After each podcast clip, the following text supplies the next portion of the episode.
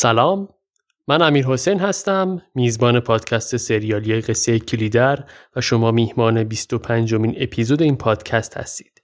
این اپیزود در هفته اول تیر ماه هزار و چهارصد داره منتشر میشه و مطابق با صفحات هزار و سیصد و سی و یک تا هزار و سیصد و چهل و هشت نسخه چاپی انتشارات فرهنگ معاصر هستش. یه مروری کنیم در قسمت قبلی چه گذشت. تو اپیزود بیست و چهار گفتیم که ماه درویش و شیرو داشتن میرفتن به قلعه چمن که عباس جان با اسب اربابی رسید بهشون. یه صحبتای بین عباس جان و شیرو رد و بدل شد.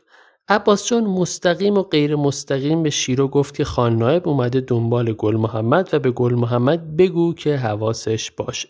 شیرو هم اظهار بی اطلاعی کرد و کنایه ها و طعنه های عباس جان باعث شد شیرو به عباس جان بگه که چرا بدون هیچ منفعتی با آدما دشمنی میکنه.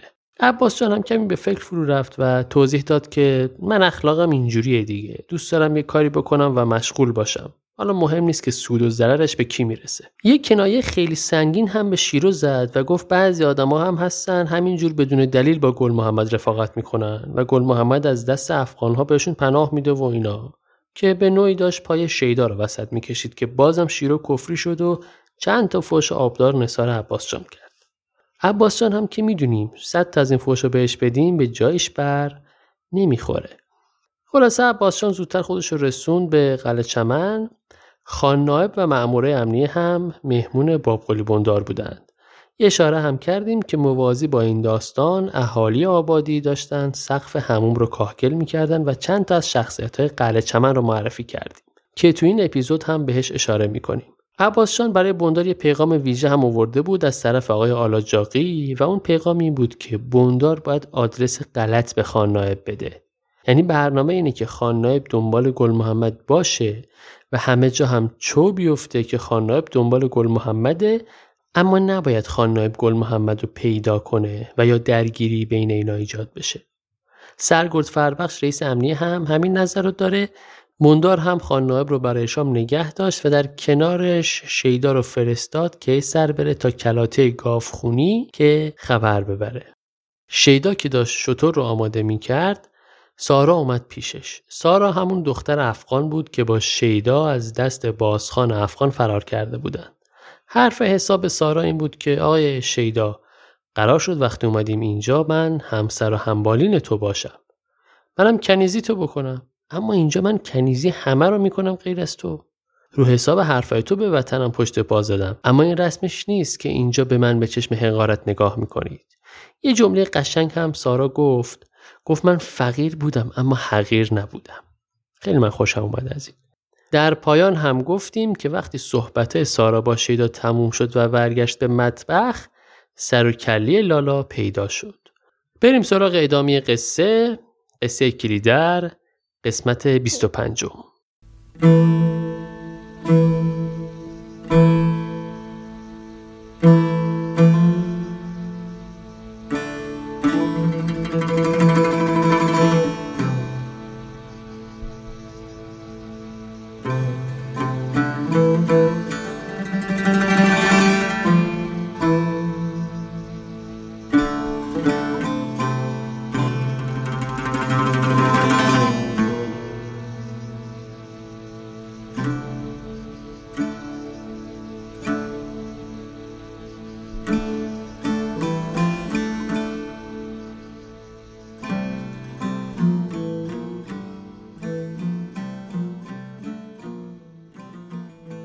قصه رو از حیات خونی بندار ادامه میدیم.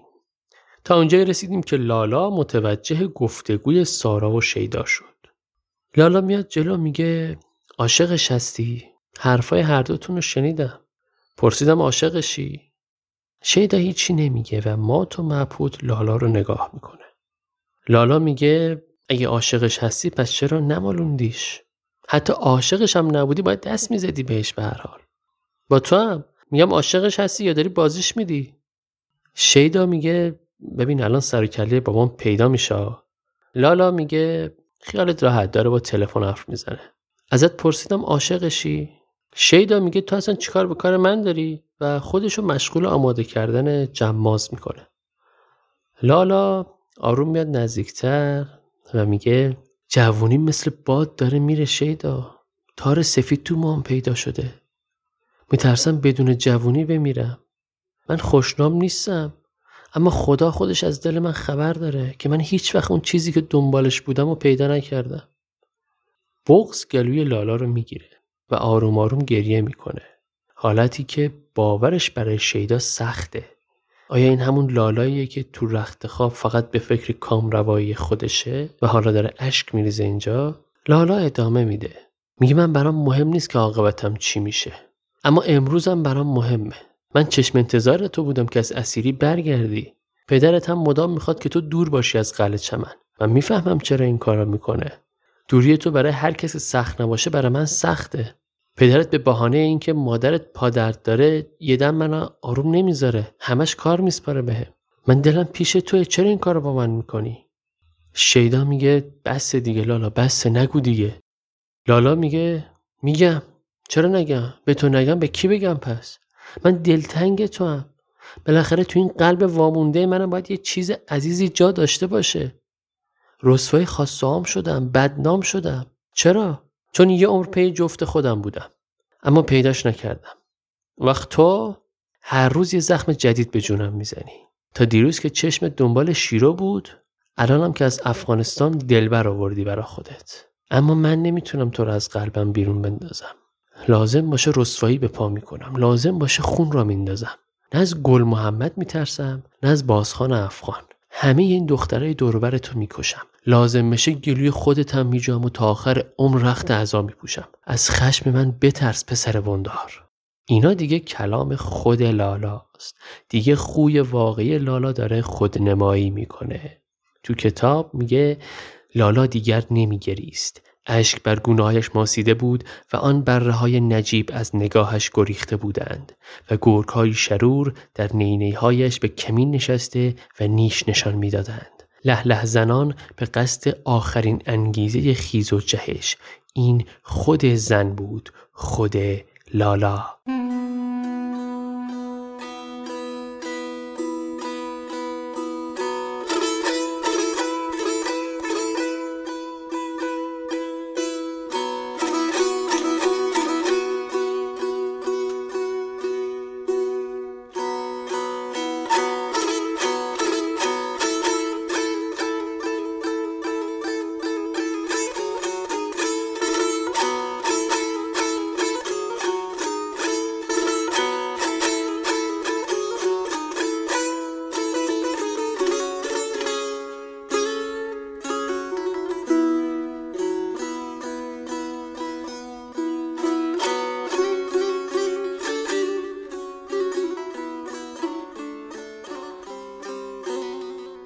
بعد از صحبت‌های لالا، شیدا سرشو میاره بالا و میگه باشه باشه شب میام پیشت همینجا.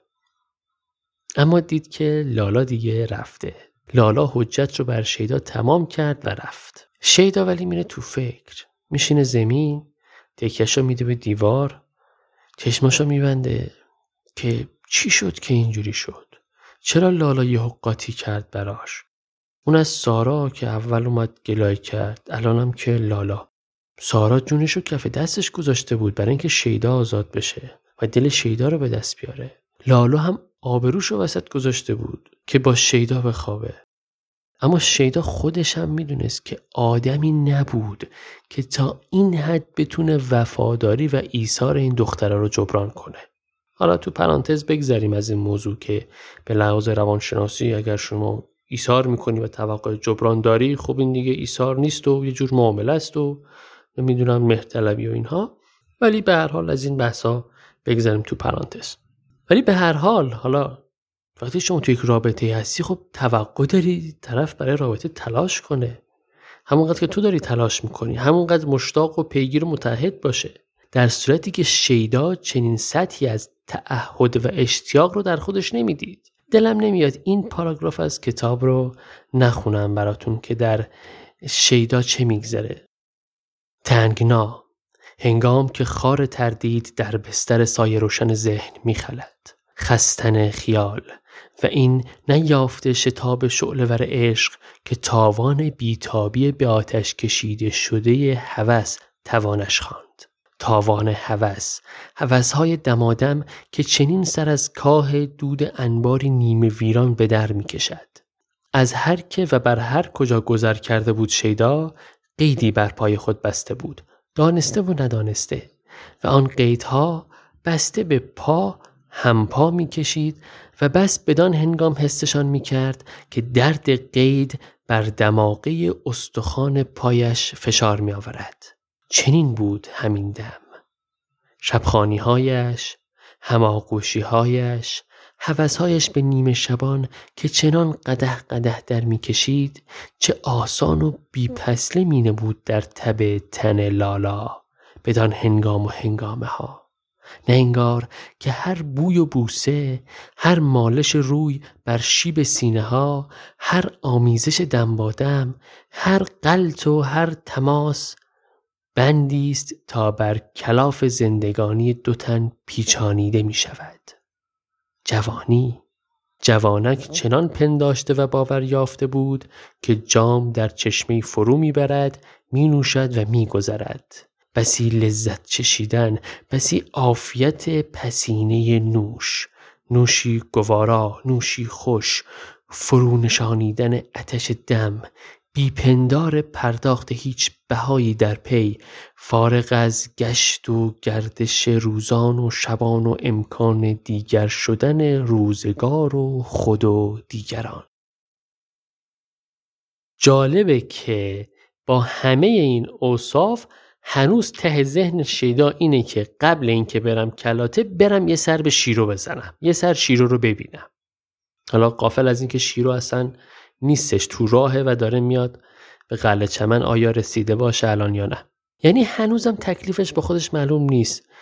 تو این حال و هوا بندار میاد بالا سرش و میگه خوابت برده یا داری چرت میزنی؟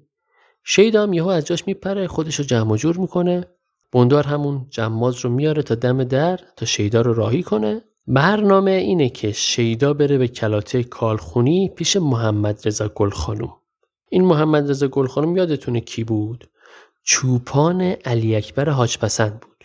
علی اکبر هم که پسرخاله گل محمد بود. بعد از این که علی اکبر به دست گل محمد ها کشته شد، این محمدرضا گلخانو اومد تو تیم گل محمد ها. اگه بازم یادتون باشه، اون زمانی که گل محمد رفت به روستای سنگرد پیش نجف عرباب، موقع برگشت به محمدرضا گفت که تو میتونی از جمع جدا بشی و محمدرضا برگشت به کالخونی. حالا نکته اینه که محمدرضا از محل اختفای گل محمد گویا خبر داره و رفت آمد داره به اونجا. بندار از طریق محمدرضا با گل محمد پیغام رد و بدل میکنه. حالا قرار شیدا بره پیش محمدرضا بگه آقا زودتر جا تو عوض کن که خان نایب داره میاد سراغت و دنبالته، ولی ما داریم معطلش میکنیم. اگر هم شد که اصلا شیدا با خود محمدرضا بره پیش گل محمد، نه اینکه فقط پیغام ببره. اینم اضافه کنم که من برای راحتی بیان میگم محمدرضا، تو کتاب همه جا گفته محمدرضا گلخانوم. خلاصه بندار شیدا رو راهی میکنه، برمیگرده تو حیاط، یکم تشر به این کلفت و نوکرا میزنه که زود باشید شام آماده کنید. بندار هم میاد بره بالا پیش خان نایب، نادلی رو تو پله ها میبینه. نادلی میگه فردا دارم میرم، پول برام جور کن، لازم دارم، و میره تو حیاط. نادلی تو حیاط موسی رو میبینه، میگه سهمیه آذوقه اسب منو براش بریز، به اضافه اینکه یه خبر خوب هم برات دارم، اون رفیقت پینه دوزه داره میاد. نادلی اینو میگه و از خونه میزنه بیرون. میدونیم دیگه احتمالاً داره میره پیش قدیر. قبلا هم گفتیم که قصد داره با قدیر بره سمت مشهد برای خوشگذرانی و اینها. عباس جان هم که گوشه حیاط تکی داده به دیوار، یه سلامی هم به نادلی میکنه که نادلی محلش نمیذاره. موسی رو صدا میکنه، میگه استاد موسی اگه کسر شنت نمیشه بیا کم آب بریز من دستامو بشورم. موسی هم میاد با آفتاب آب میریزه براش. عباس جان هم که میدونید زبونش نیش داره، اول از موسی میخواد بره دوتا چای بریزه با هم بخورن. عباس جان میگه راستی موسی اون لنگت شیرو هم داره میاد، تو را دیدمشون، گمون هم تا حالا رسیده باشن. گویا نادلی خری براشون خریده. جای تعجبه که چقدر انقدر دلرحم شده این نادلی و با شیرو و اینا. موسی میگه تو هم همیشه خیالات نجس به ذهنت میرسه. عباس جان میگه یعنی میگه کور بشم نبینم چی میگذره دورو برم، یا پنبه فرو کنم تو گوشام؟ آقا هست دیگه، دارم میگم. تو این حال هوا باز بندار از لب تخت بوم میاد صدا میکنه که آقا پس چی شد این سفره شام؟ موسی برو به نادلی کجا رفت بیارش برای شام. اینو که میگه باز یه هول و ولای بین آدمای مطبخ میفته دیگه تا بساط شام و ردیف کنن و موسی و عباس جان هم میرن دنبال کارا، خصوصا که موسی این فرصت رو غنیمت میشماره تا از خونه بزنه بیرون و یه سر بره پیش پهلوان گودرز بلخی تا بهش خبر بده که ستار داره میاد.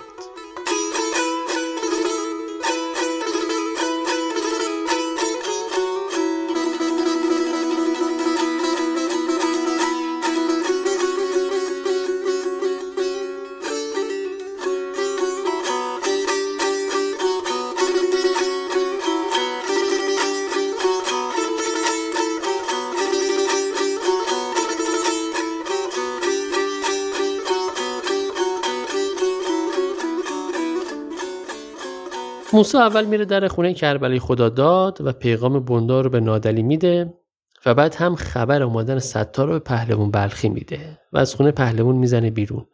به محض خروج از خونه پهلوان یهو برات علی رو میبینه، پسر سالار رزاق. اونم اومده که پهلوان رو ببینه، باش کار داره. موسی یه سلام علیکی میکنه، راه میفته بره خونه بندار که تو راه علی خاکی رو میبینه کنار جوب وایساده، تو تاریکی صداش میکنه. مشغول صحبت میشن. لالوی صحبتاشون علی خاکی میگه الان شام با براتلی با هم بودیم، خونه صمد بودیم، یادمونه دیگه اینا داشتن سقف حموم و کاگل میکردن و بعد صمد گلخنتاب گفت شام مهمون منید. علی خاکی میگه براتلی میخواد با پهلوان صحبت کنه که سردروگری رو امسال قبول کنه. هر ساله هم پهلوان گودرز سردروگر بوده، منتها سالار رزاق و بندار میخوان برش دارن. بوندار میخواد بهش کار نده که تحت فشار قرار بگیره و یه جوری بذاره بره از قلعه چمن. در کنار این حرفا ما هم میدونیم دیگه پهلوان پهلوان بلخی آدمی که به بوندار باج نمیده، زیر بار حرف زور نمیره. قبلا هم گفته سر قضیه اون مرد افغان که به خونه پهلوان پناه آورده بود، گودرز بلخی اون بنده خدا رو تحویل بوندار نداد. قشنگ توی بوندار وایساد گفت این بنده خدا پناه آورده تو خونه من، مهمون منه، تو حق نداری به تو خونه من یا من اینو تحویل تو بدم، تو والا هر کی میخوای باش. که بوندارم خیلی بهش برخورد که این توروش وایساد.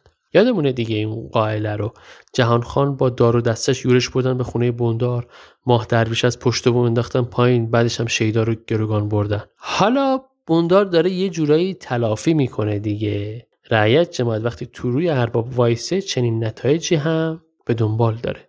علی خاکی لالوی حرفاش با موسی میگه خیلی خوشم میاد از این گل محمد، خوب کک به تنبون این اربابا انداخته، آوازش همه جا رو پر کرده، با این جماعت ارباب با زبون خوش نمیشه حرف زد، هرچی تو رو خارتر ببینن بیشتر شیر میشن برات، هرچی نرمتر باشی باهاشون بیشتر از گردت کار میکشن، لذا فقط با زبون سرب و تفنگ باید باهاشون حرف زد.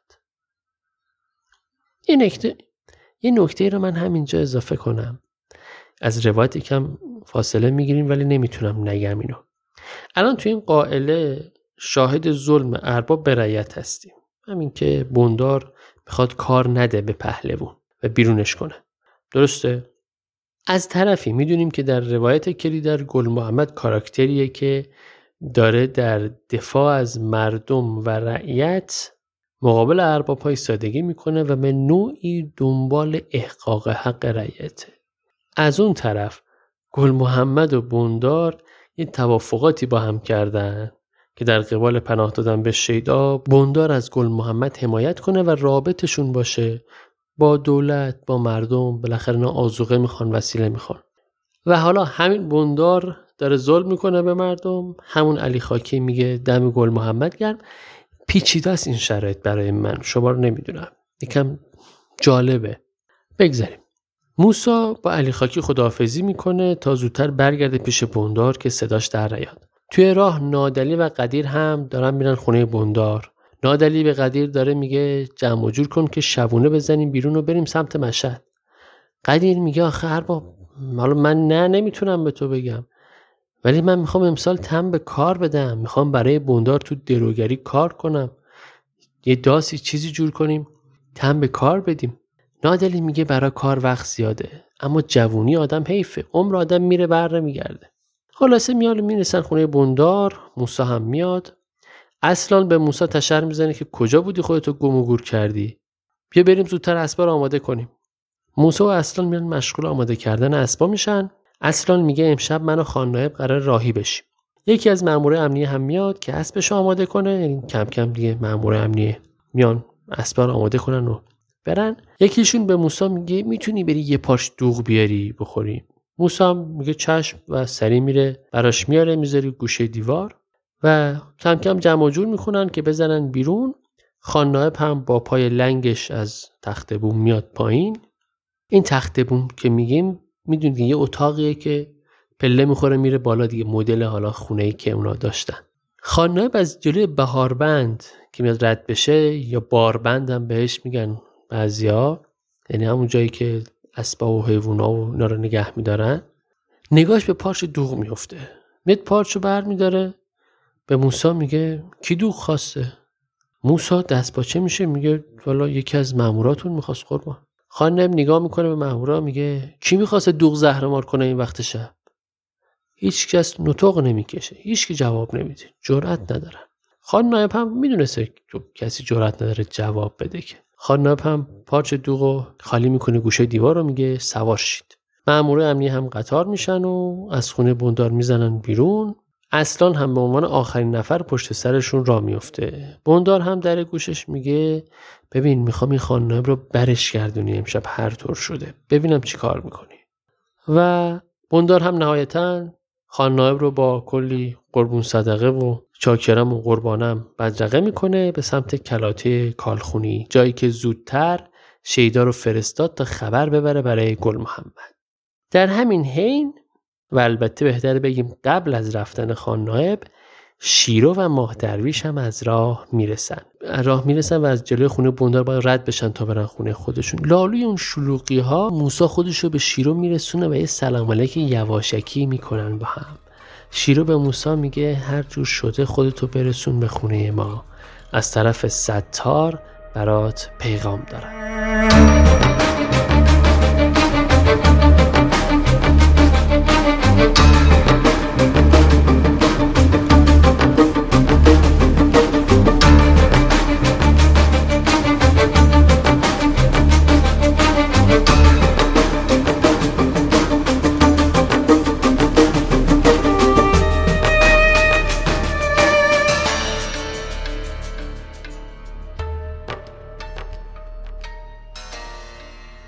بیست و پنجمین اپیزود پادکست سریالی قصه کلیدر هم شنیدید که توسط من امیر حسین امیدی فرد داره تهیه میشه. یه توضیح میخواستم اضافه کنم که پادکست رو تا جایی که میشه از اپ‌های پادگیر بشنوید، مثل کاست باکس که یکی از رایج‌ترین و معروفترین اپلیکیشن‌های پخش پادکست هستش. اگرم آیفون دارید میتونید از اپل پادکست استفاده کنید.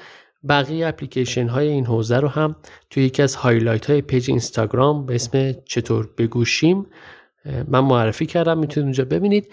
این اپلیکیشن ها هم امکانات مناسبی برای بهتر گوش کردن دارند. میتونید سرعتش کم و زیاد بکنید، میتونید بزنید جلو، بزنید عقب، یا هر دفعه که برمیگردید از اون جایی که گوش کردید ادامهش رو گوش کنید و هم آمار دقیق تری از میزان شنونده ها رو به ما پادکسترها میده. لذا پیشنهاد من و توصیه من استفاده از این اپلیکیشن ها هست، خصوصا کاست باکس که هم کلیدر توش هست و هم بقیه پادکست های فارسی که به راحتی میتونید ازش استفاده کنید. بازم ممنون از صبوریتون، ممنون از حمایت معنویتون و ممنون از حمایت مالیتون که از طریق لینک حامی باش انجام میدید. لینکش هم توی توضیحات پادکست هست. سپاس که منو میشنوید. نوش گوشتون.